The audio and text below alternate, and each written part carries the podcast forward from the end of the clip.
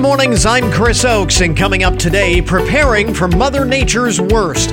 What you need to know about Ohio's Spring Severe Weather Awareness Week ahead of today's statewide tornado drill. Also, this morning, the Senate is going through the motions of a Supreme Court nomination hearing this week. Democrats already have the votes to confirm, so how hard should conservatives push back? And director Sarah Clevidence wraps up Community Read Month and previews the programming and events coming in April at the Findlay Hancock County Public Library. This is the Good Mornings Podcast Edition for Wednesday, March 23rd, 2022.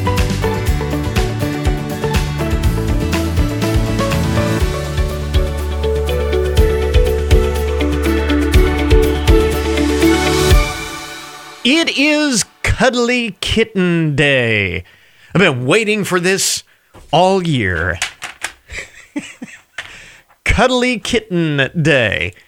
It is also Liberty Day.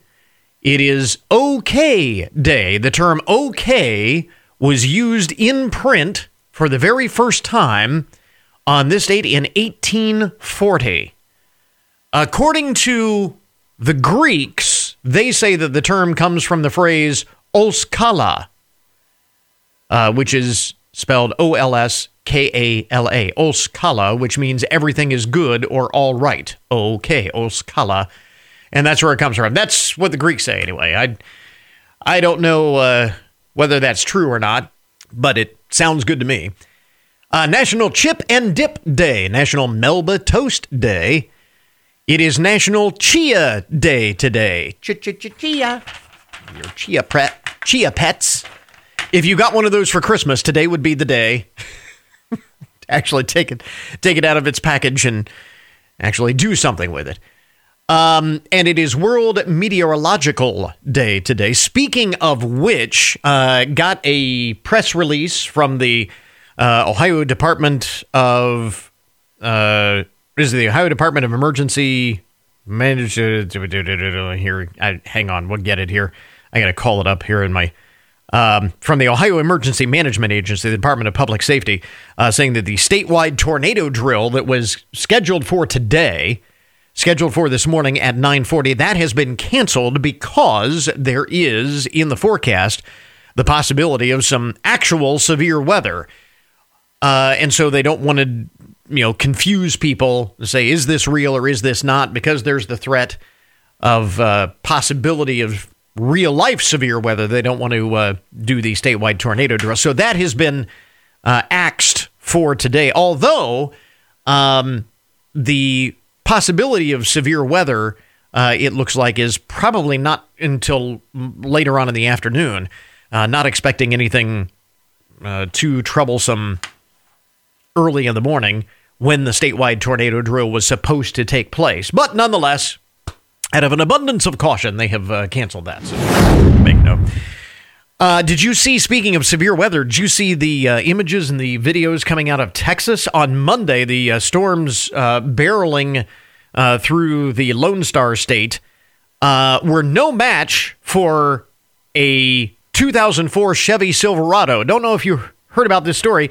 A video filmed by storm chaser Brian Emfinger showed a massive tornado flipping the truck on its side and spinning it around a full 360 degrees as debris from a mobile home was flying all around it. It was like something out of the movie Twister. Miraculously, the truck managed to flip back over, land on its four wheels, and drive off seemingly unscathed. Uh, the uh, storm chaser, uh, Mr. Emfinger, wrote in a tweet documenting the insanity I cannot believe that they just drove away.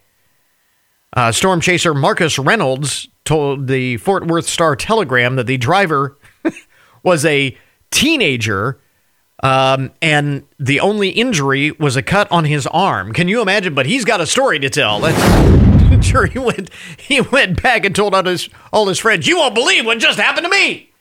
That's crazy. Uh, certainly can't uh, uh, can't say that we would encourage you to do that yourself. Don't try this at home, kids. Some of the other uh, most interesting and buzzworthy stories to uh, get your Wednesday morning started. You know how it is a standard trick in police dramas on TV? Law and Order and uh, Blue Bloods and CSI, all of these, to get a suspect's DNA by offering them something like a glass of water and then swabbing the DNA from the from the cup. You've seen that in in the police shows, right? Well, that does actually happen in real life, and now the New York City Police Department is being sued by the Legal Aid Society for keeping a database of those DNA samples. And uh, the reason they're being sued is because uh, Legal Aid says this database contains uh, potential evidence on thousands of innocent New Yorkers. The lawsuit is asking a judge to declare unconstitutional the practice of secretly taking, analyzing, and maintaining people's DNA in its suspect index. Critics say it's a violation of privacy for police to collect DNA without consent, such as by offering a su- suspect something to drink or offering a smoke and then getting DNA from the cigarette butt or uh, the, the can or the, the glass or whatever even if people aren't charged with a crime. The NYPD said it operates within the law and describes the database as an important tool in pursuing justice for crime victims. Critics of the database note that a conviction is required before someone's DNA can be entered into a state run database, but databases created by local authorities do not have such a restriction. So stay tuned on that. Kind of interesting. Going to be some people who won't want to hear this among the most interesting and buzzworthy stories of the day. Speaking of the word buzzworthy, it seems you can get addicted to medical marijuana. Researchers at Harvard University found that many people given a medical marijuana card to ease pain, anxiety, or depression symptoms actually become addicted to the drug and they did not experience any improvement in their symptoms. In addition, those using the drug for relief of anxiety or depression were at the greatest risk for developing cannabis use disorder. The co author of the study, Jody Gilman, says Our study underscores the need for better decision making about whether to begin to use cannabis for specific medical complaints, particularly mood and anxiety disorders. There needs to be better guidance to patients around a system that currently allows them to choose their own products, decide their own dosing, and often receive no professional follow up care. So, kind of a monkey wrench in the whole medical marijuana argument there. We'll see where that goes. I'm not saying it's good or bad. I'm just I'm just reporting it. You make of it what you will. It's kind of interesting. And um, uh, have you changed your password recently? You say, my password for what? Your password to anything, anything connected to the internet, whether that's your uh, computer, your Facebook account, your bank account, your whatever, your email. Short and simple passwords can be cracked in a matter of seconds, while long and complicated ones could take hackers trillions of years. This is according to a recent study from Hive Systems, which is a cybersecurity company based in Richmond, Virginia. They broke down just how long it would take the average hacker to crack passwords safeguarding your most important online accounts. And their findings suggest that even an eight character password with a healthy mix of numbers, upper and lowercase letters, and symbols, which that's really the basic requirement for most websites. Now, you create a, an account, uh, you are required to create a password with at least eight characters, uppercase and lowercase, numbers, and symbols all included. And but even that basic minimum, they say hackers, a good hacker can crack that password within eight hours. Anything shorter or less complex could be cracked instantly, or at the very most within a few minutes by any hacker who knows what they're doing. Uh, even if they're only using basic, uh, fairly basic equipment, they say. Meanwhile, a password that is 18 characters in length, which lo- uses a mix of numbers, lower and uppercase letters, and symbols, could take up to 438 trillion years for the average hacker to crack, according to this uh, research. For research, 438 trillion years, and that would take some serious dedication right there. Just uh, expand your password from 8 to 18 characters. And if you're thinking, how in the world can I remember all of that? Well, you can't. That's why you would have to uh, use a password manager of some type to uh, do that. But passwords is not that passwords can't be made secure. It's just most of us don't take the time to make them complex enough, is basically what they're saying. So, time to change your password. And lastly, here, among the first things you need to know this morning, the most interesting and buzzworthy stories of the day. Get your morning started. Speaking of technology, I don't know if you're a fan of uh, comedian uh, Patton Oswalt. He has a classic bit, a classic routine about scientific advances that nobody asked for. And uh, you can argue he uh, he says something to the effect of um, it's the uh, coulda, woulda, shoulda, and they don't uh, in in science and technology they don't think about the shoulda. you know? Uh, in any event, you can uh, you can argue that this one certainly falls into that category: scientific advances nobody really asked for. A high tech company has invented something that lets people feel pain in the virtual reality world. Feel pain in virtual reality. Emi Tamaki, the CEO of H2L Technologies, uh, says that a near death experience for her teenager inspired her to invent a way to link, to link real life pain to Facebook's burgeoning metaverse, virtual universe. Feeling pain, she says, enables us to turn the metaverse into a real world with increased feelings of presence and immersion. While so called haptic technology is already a thing, allowing you to feel in real life some of the sensations uh, that your virtual self does, it's mostly been limited to pleasurable experiences. So her technology can allow people to feel the very thing that they've likely gone into the virtual world to escape. So thank you, I guess. I, I don't know. Is this a, a good thing? I guess in the one sense, it probably would be because if you think about uh, all of the viral internet challenges that are just stupid things that people can hurt themselves, injure themselves, maybe kill themselves doing, and some people have, they look like a good idea online because there's no consequence, there's no pain, there's no negative result.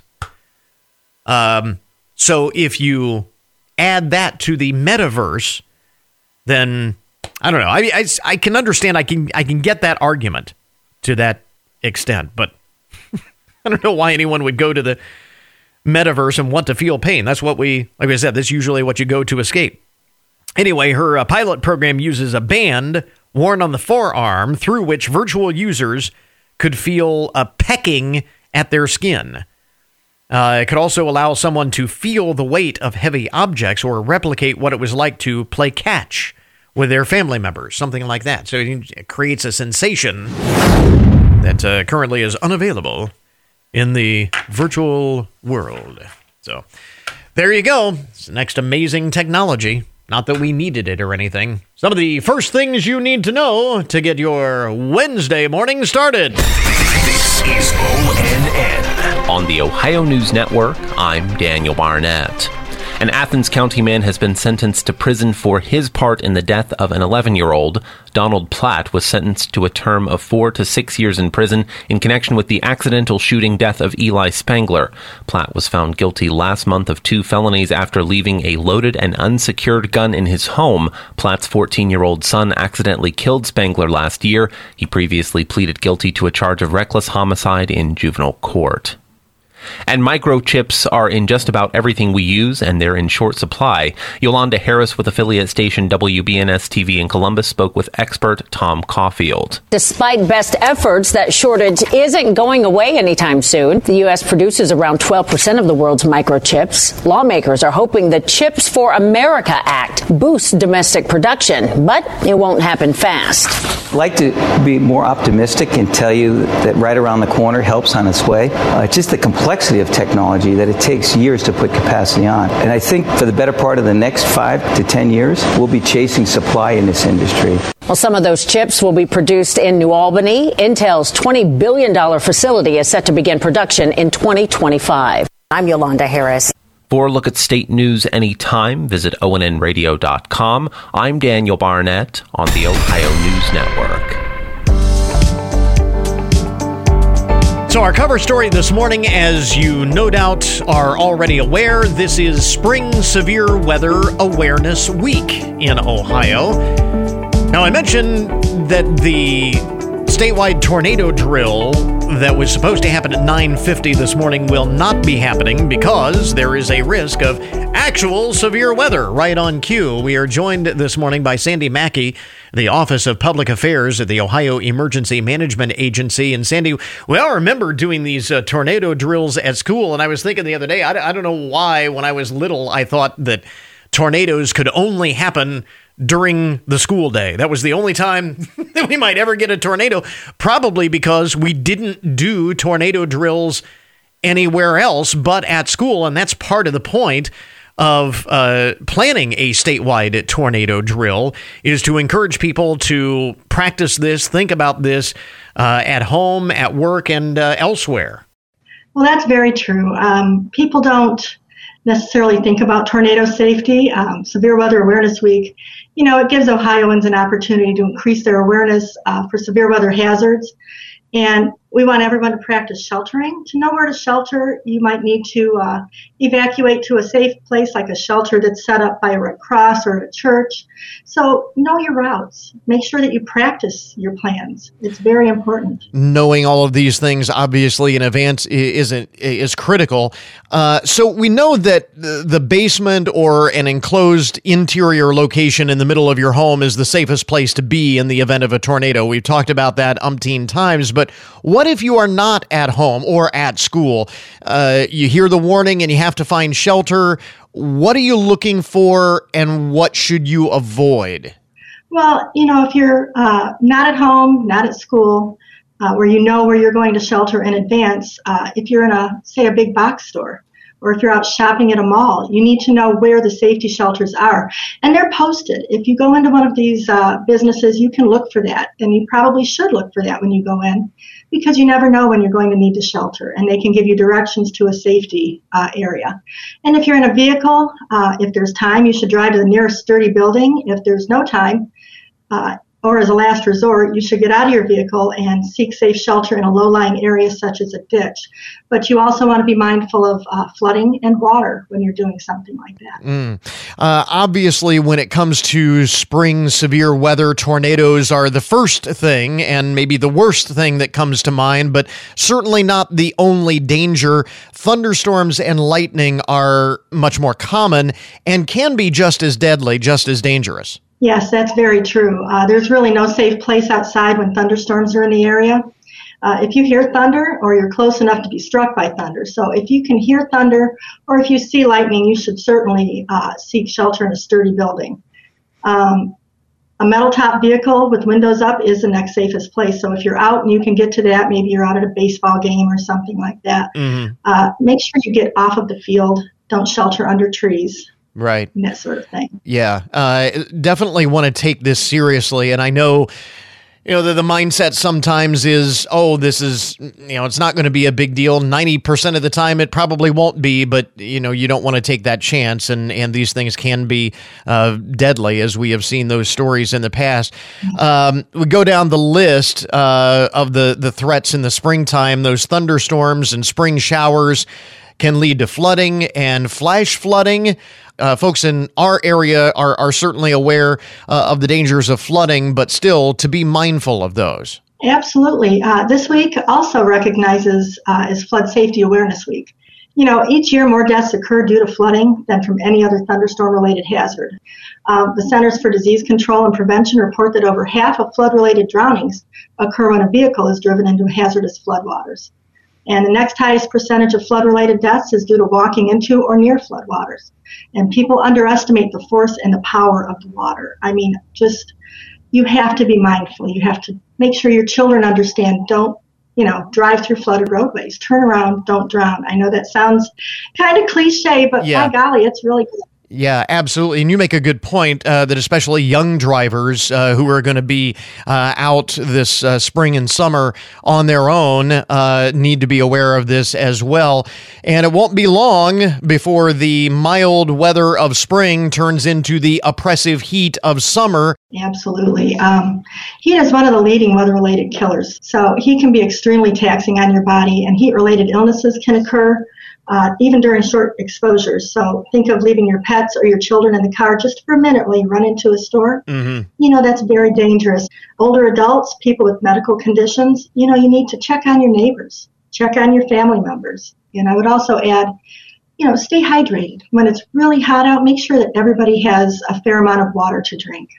It's kind of interesting. We talk about the statistics and, and how dangerous the heat, how dangerous flooding can be. Again, when you, you think of the dangers that are uh, most serious threats to life, again, we talk about uh, tornadoes and lightning, and it turns out it's the floods, it's the heat. Those are the things that are much more common and are more common killers than people recognize. So, really important to make sure that you know we highlight those things. And then one common denominator uh, in all of these natural disasters is the man-made disaster that often comes along with it and that is a power outage. And uh, we've talked about this in the past as well. You don't want to survive that initial storm only to put yourself in harm's way after the fact. So, again, knowing what to do if you're faced with an extended power outage is part of uh, weather, severe weather preparedness as well. Yes, that's exactly right. Uh, when the power is out, you know, the first thing you should do is notify your power provider. Don't wait for your neighbors to do it because they may not.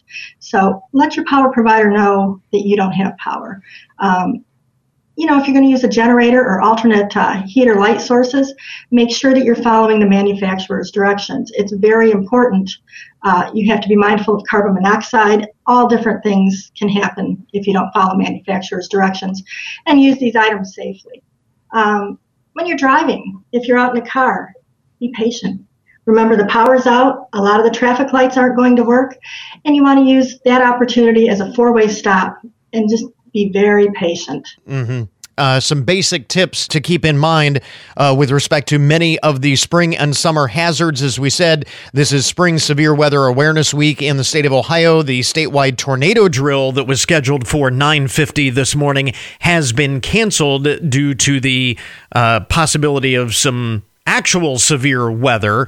So that will not be happening. But one other note with respect to that you want to make sure that your notifications, your emergency notification, uh, is working. Whether you're relying on you know your phone or a weather radio or uh, you know broadcast radio, television, whatever it might happen to be, uh, these are all ways that you can be alerted when there is severe weather. And so again, part of the point of the tornado drill that was supposed to happen this morning, uh, which again has been canceled because of the threat of actual severe weather. So that will not be happening. But point, part of the point is to make sure that you uh, have those alerts and you have a way or multiple ways of getting the information you need in order to stay safe. Absolutely. And tornado sirens, outdoor warning sirens, are only part of the uh, warning and notification puzzle. You should always have multiple ways to receive alerts.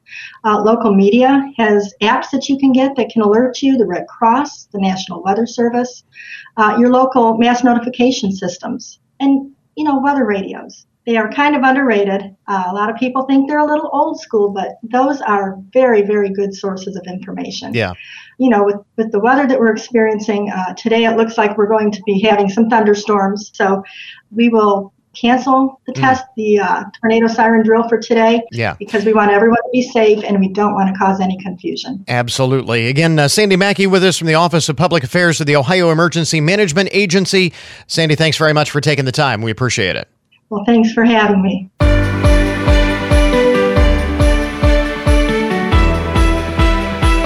Well, the big news story this week has been the Senate going through the motions, a Supreme Court nomination hearing, Ketanji Brown Jackson. Uh, Joining us this morning to kind of break it all down, give his impressions. Dr. Scott Gerber is our uh, kind of go to expert for all things regarding constitutional law and the uh, Supreme Court. Uh, is a professor of law at uh, the Pettit College uh, of Law at Ohio Northern University, also an associated scholar with Brown University Political Theory Project. And so uh, I say the Senate kind of going through the motions because Democrats uh, really already have the votes to confirm. So if they wanted to just hold a vote now, uh, this whole thing would be over. So uh, given that reality, what are your impressions of what we saw yesterday in the uh, confirmation hearings?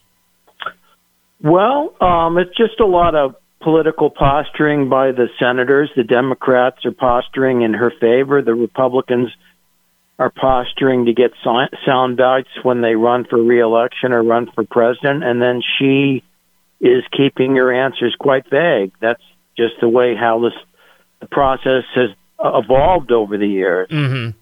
And uh, what what did you think of the way she handled uh, some of the way and and I guess uh, you know, before we get to that, uh, the the question that I have uh, again, and this is more political than judicial uh, with respect to these hearings, given that the Democrats do have the votes, um, and she's been through this process before uh, in terms of being confirmed for her current position. how hard should the con- should conservatives, should Republicans in the Senate push back?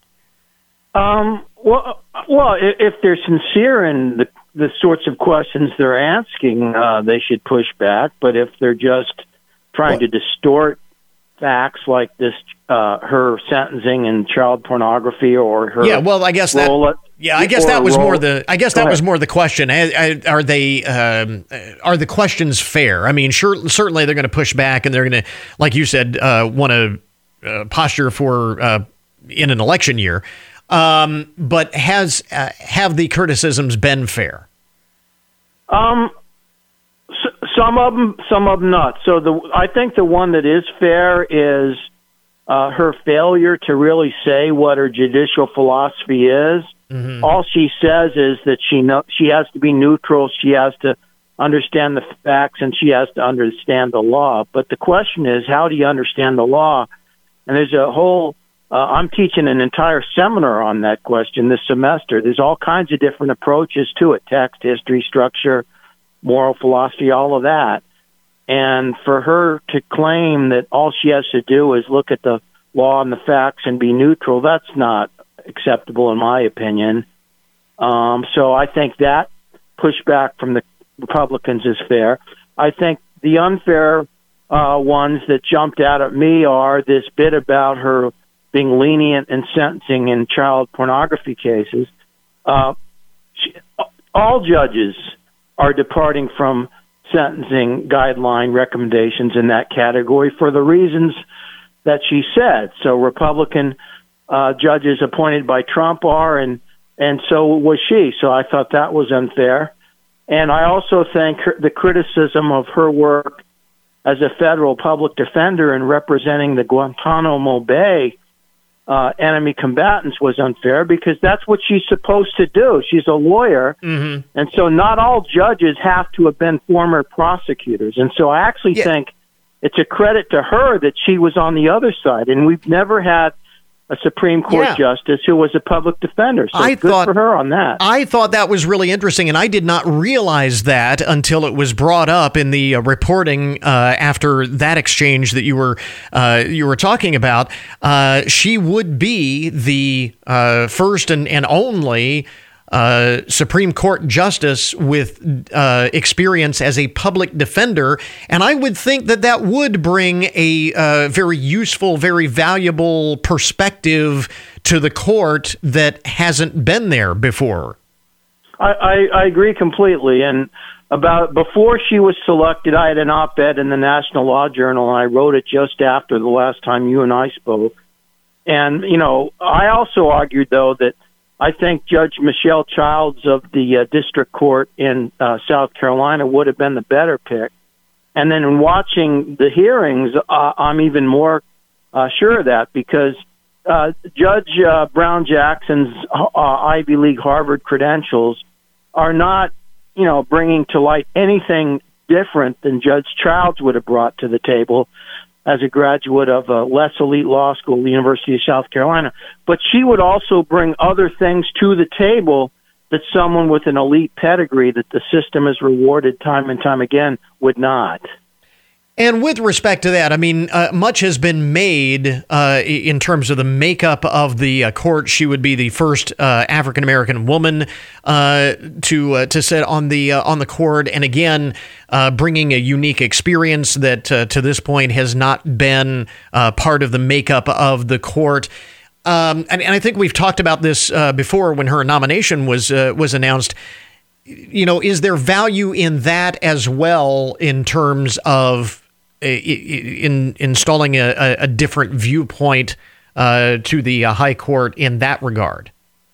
Yes, I, I, I think President Biden was perfectly within his right and should be applauded for realizing that um, it would be a good thing for the country to have an African American woman finally on the court. And, you know, Ronald Reagan, when he was running for president, uh, did the same thing by uh, promising to appoint the first woman mm-hmm. to the court. And President Trump did the same thing when Justice Ginsburg died. He promised to appoint a woman to the court. Yeah. So they did it, and I think it's fine that they did it, and it's fine that he did it and added the race dimension to it. That's yeah, fine because because that was one of the uh, criticisms. it was uh, Ted Cruz uh, that uh, accused it of being uh, affirmative action on the court. No, that's unfair. That's silly. Cruz is pandering to some uh, uh, constituency that he hopes will catapult him to the to the White House. So that, that's unfair, I think. So at the end of the day, uh, like we said, uh, you know, the votes are, are already there to confirm, barring a complete uh, collapse uh, in whatever uh, hearings that we have uh, yet to come. Um, but this doesn't ultimately change the makeup right versus left of the court, obviously. So, in the end, how significant uh, is this uh, nominee in the grand scheme of things? It's significant in the in the uh, to the extent that she's uh, three decades younger than the person she's going to replace, yeah, and so true. that'll be th- you know three decades of of uh, a liberal vote. Uh, so that's that's significant. There's no doubt about that. Again, uh, Dr. Scott Gerber is with us, uh, political science uh, professor, the Pettit School of Law, uh, er, uh, law professor, associate law professor, the Pettit School of Law, Ohio Northern University, uh, associate scholar of the Brown University Political Theory Project, talking about the nomination hearings for Ketanji Brown Jackson, the Supreme Court happening this week. Uh, Dr. Gerber, thanks very much for your insight uh, on this. We certainly appreciate it. Give some interesting uh, perspective on what we are hearing, what we are seeing uh, this week in the Senate. You're welcome as always, Chris. We interrupt this program to bring you a broken news alert. Today's update on the odd and unusual side of the news brought to you as a public service, more or less, of Hancock County Veterans Services. A follow up to the story that we had uh, a few weeks ago, you remember the cabin in northern Michigan that was stolen last month? and we had that story. We wondered, how in the world do you steal a house? Uh, well, good news. It has been found. The cabin was located by troopers from the Michigan State Police Houghton Lake Post at a residence in Orange Township, thanks to tips and leads from the public. can you imagine? Can, can you imagine phoning in that uh, that tip? Uh, hello, uh, officers. I think I uh, found this missing house. My neighbor has a house that wasn't there before. That's going to be an unusual tip to get. Um, the 12 foot by 28 foot cabin was reported stolen by its owner on February 7th. At the time, Trooper Matthew Scott, who was investigating the, ta- the case, told the Detroit Free Press that the owner lived in the home for a while until he took up residence elsewhere. There are currently two suspects believed to be involved with the theft because you can't steal a house on your own. You have to. this, this is at least a two person job, I would think. Uh, the case is still being investigated. We don't have a whole lot of uh, information at this point.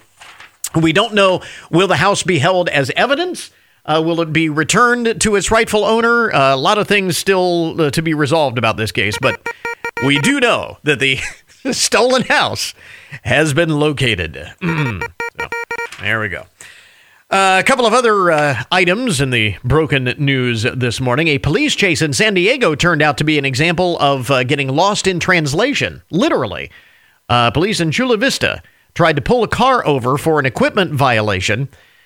Uh, equipment violation, that's uh, police speak for, you know, like a broken tail light or, or something like that. An equipment violation, but the driver just kept going, did not pull over. there was an eight minute chase uh, through the neighborhood and onto the freeway in uh, San Diego, all at normal speeds. That's the thing. It was not a high speed chase. It was not a particularly low speed chase. It was just the guy was just driving, ignoring the police officer be- behind him. When the driver finally did stop, it turned out that he and his wife uh, and their children uh, with him in the car, uh, police say he was from a foreign country and was confused about what exactly he was supposed to do. I guess I never really thought about that. You think that that's kind of universal, but depending on what country he was from, uh, there might be confusion. How am I supposed to act? What am I supposed to do? Uh, the family was eventually released without a citation, so they cut him a break there. He's got a story to tell when he goes home. Never believe what happened to me when I was on vacation. Uh, speaking of uh, traffic incidents, kind of uh, interesting here, a tractor trailer hauling mulch with manure on the Scarborough South Portland stretch of Maine's I 295 overturned yesterday, leaving behind a big mess. Uh, we know that it was a tractor trailer loaded unit with mulch that contained manure, according to Maine state troopers. There are many, many crappy jokes going around here today. All lanes, all lanes of the interstate ramp were blocked, forcing traffic to detour through town. Officials, it was a real, real mess there, too. Officials say no other vehicles were involved, no one was injured. But again, can you imagine uh, getting to work and trying to explain that to your boss? There was just a bunch of crap on the highway. That's. oh, goodness. This is all kinds of weird, and it is actually a follow up. I think we talked about this uh, some time back. This has been a long time ago. We talked uh, about Colorado uh, being the first state to allow this, and now, finally, for the first time, a funeral home in the Centennial State is laying to rest their first legally composted human remains. Composted human remains.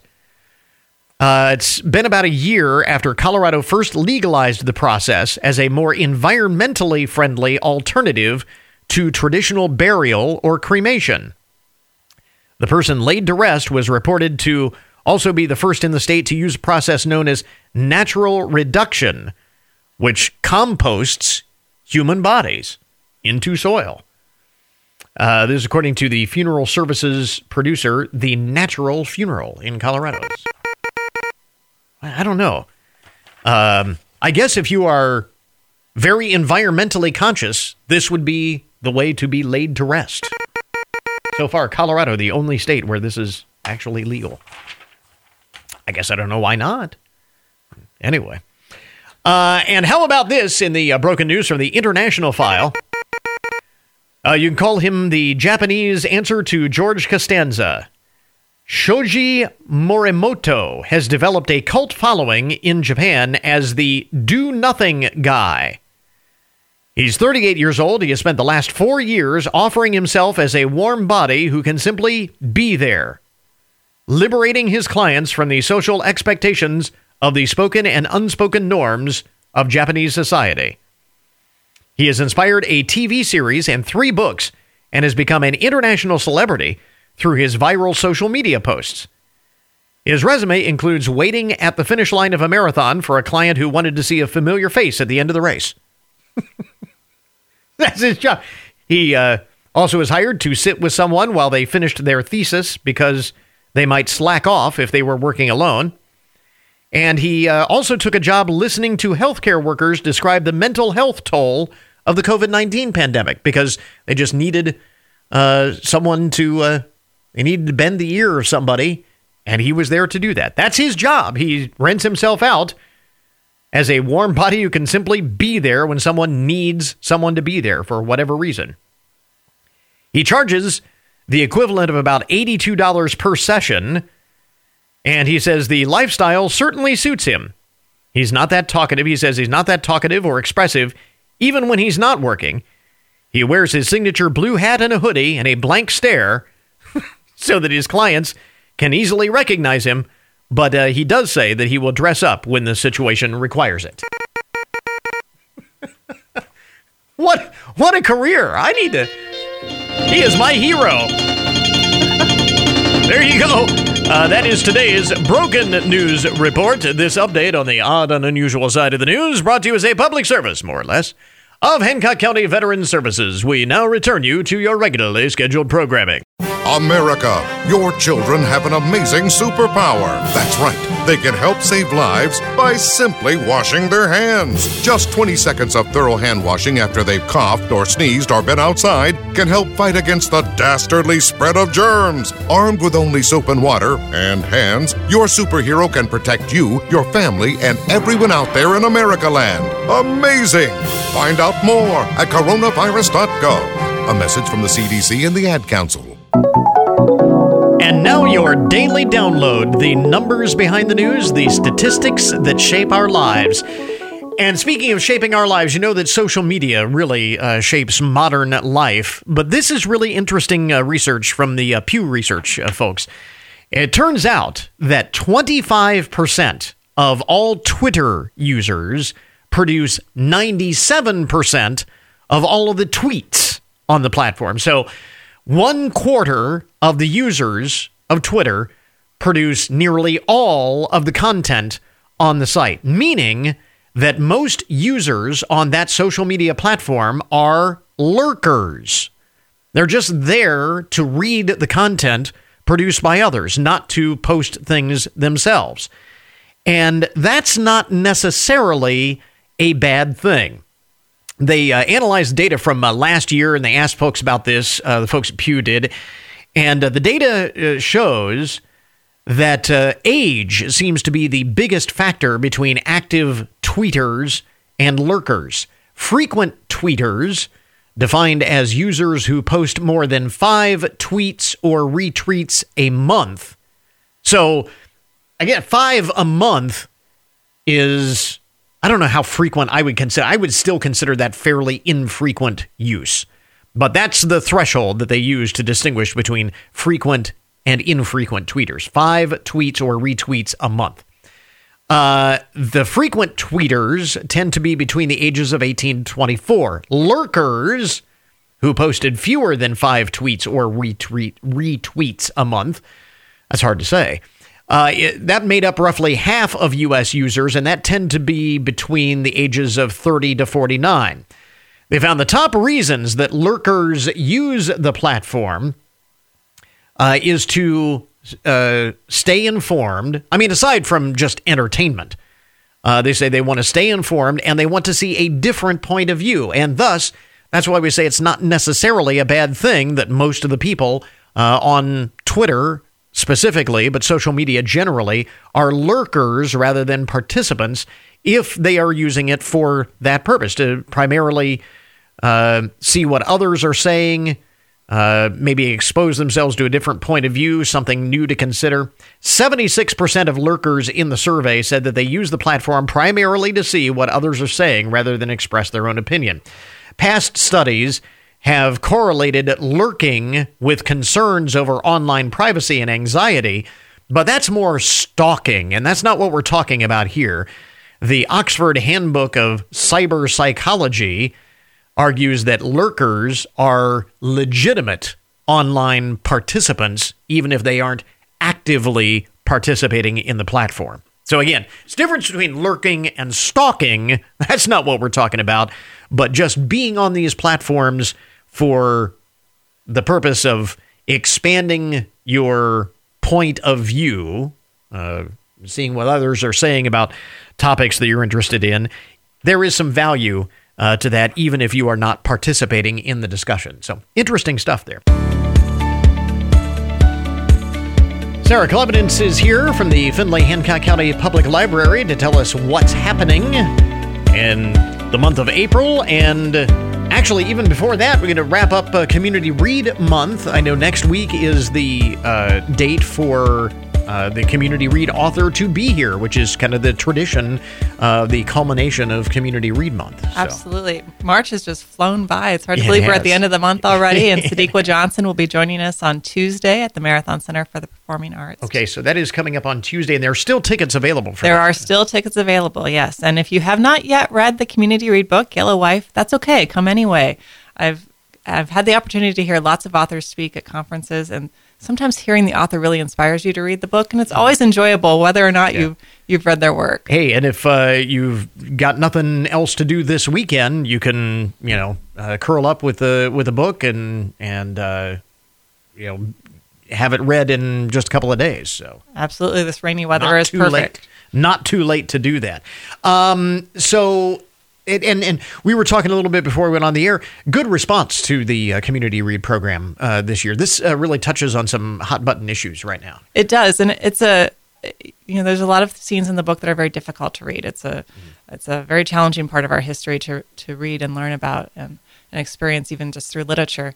Um, but we've heard so many wonderful things from folks who have been reading the book, and um, the many book discussions we've had have helped generate a lot of great questions for the Yeah. author. A, a little discomfort is not necessarily a bad thing. It is Uh, not. It- and uh, especially surrounding this topic, it should be a very interesting evening on uh, on Tuesday. So definitely worth a couple hours of your time. That is uh, Tuesday, the 29th, seven thirty. Correct at Marathon Center. For the Performing Arts. And uh, again, you can get tickets uh, from the MCPA website. You also have a link up at your website for uh, information on that. So, looking ahead a little bit past that, you get into the month of April. National Library Week is coming up. National Library Week, that first full week of April. We're really excited this year to celebrate. Um, on the Wednesday in particular is Library Outreach Day. So Okay. all about those the bookmobiles and the, the programs that get outside of the library. So we'll have a, a Can You Find the Bookmobile contest on April Okay. 6th, uh, 9 to 1. The bookmobile will be on the move around Findlay. We'll be posting clues up on our Facebook. So uh, make sure you check those out and see if you can track us down. I would imagine that that should be fairly easy to spot. It's it's hard to hide a bookmobile. It is a pretty large vehicle, but you know, there's lots of places in Findlay it could be.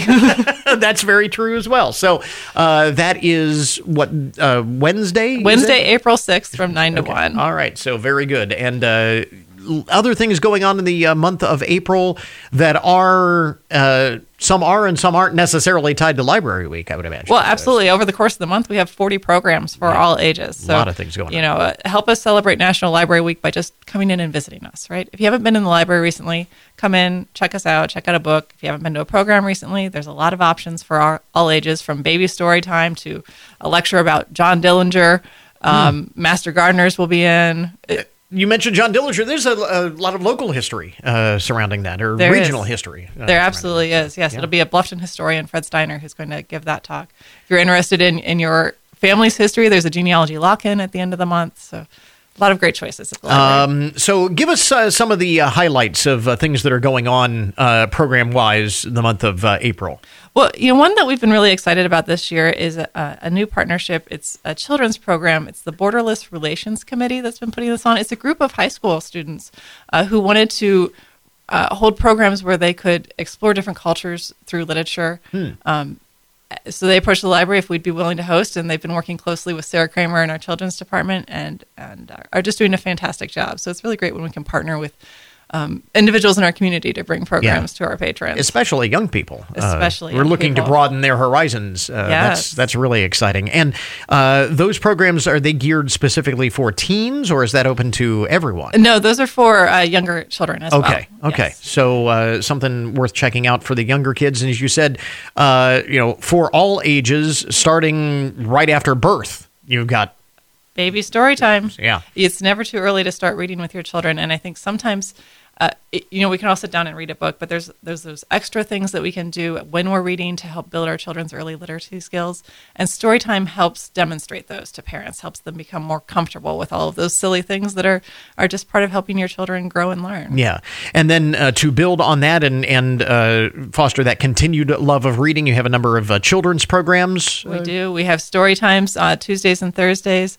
A family story time on uh, in the evening on Monday the fourth. Uh, you know, we know those daytime story times aren't always convenient for families to get to, so we like to give them an opportunity at another time. We have a drawing club uh, that meets monthly for tweens. They'll they'll be learning Japanese calligraphy uh, in April, which should be a good time. All right. Uh, monthly makerspace for tweens. Uh, we have um, tiny art is something we're really excited about this month for lots of ages.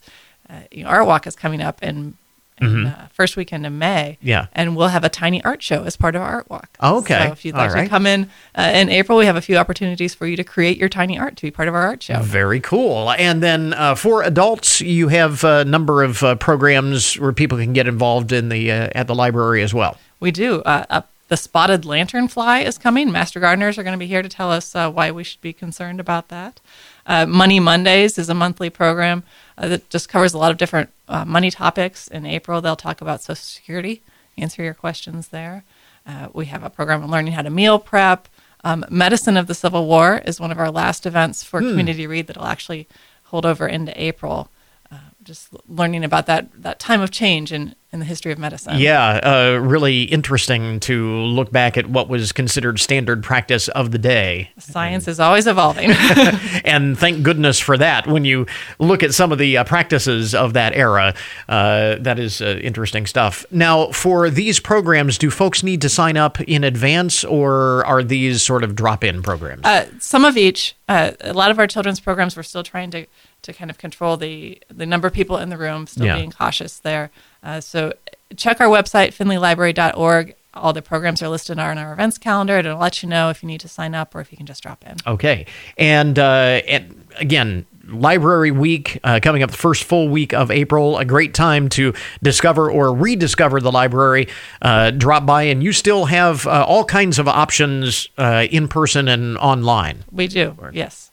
And uh, it is uh, a great time to uh, drop by the library, maybe for the first time in a while. Again, reminder that uh, the Community Read uh, feature event is uh, Sadeqa Johnson uh, in town on Tuesday, 7:30 at the Marathon Center for the Performing Arts.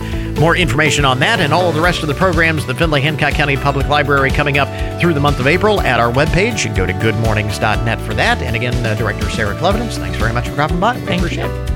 And that will wrap up our podcast for today. Thanks to all of our guests for joining us on the program this morning. Remember, you can get more information about all of the topics that we talk about each day on the show at our webpage, and that, of course, is goodmornings.net. Lots to do tomorrow on the program from our home front to the front lines. We have details on a local effort to offer support and relief to the people of Ukraine.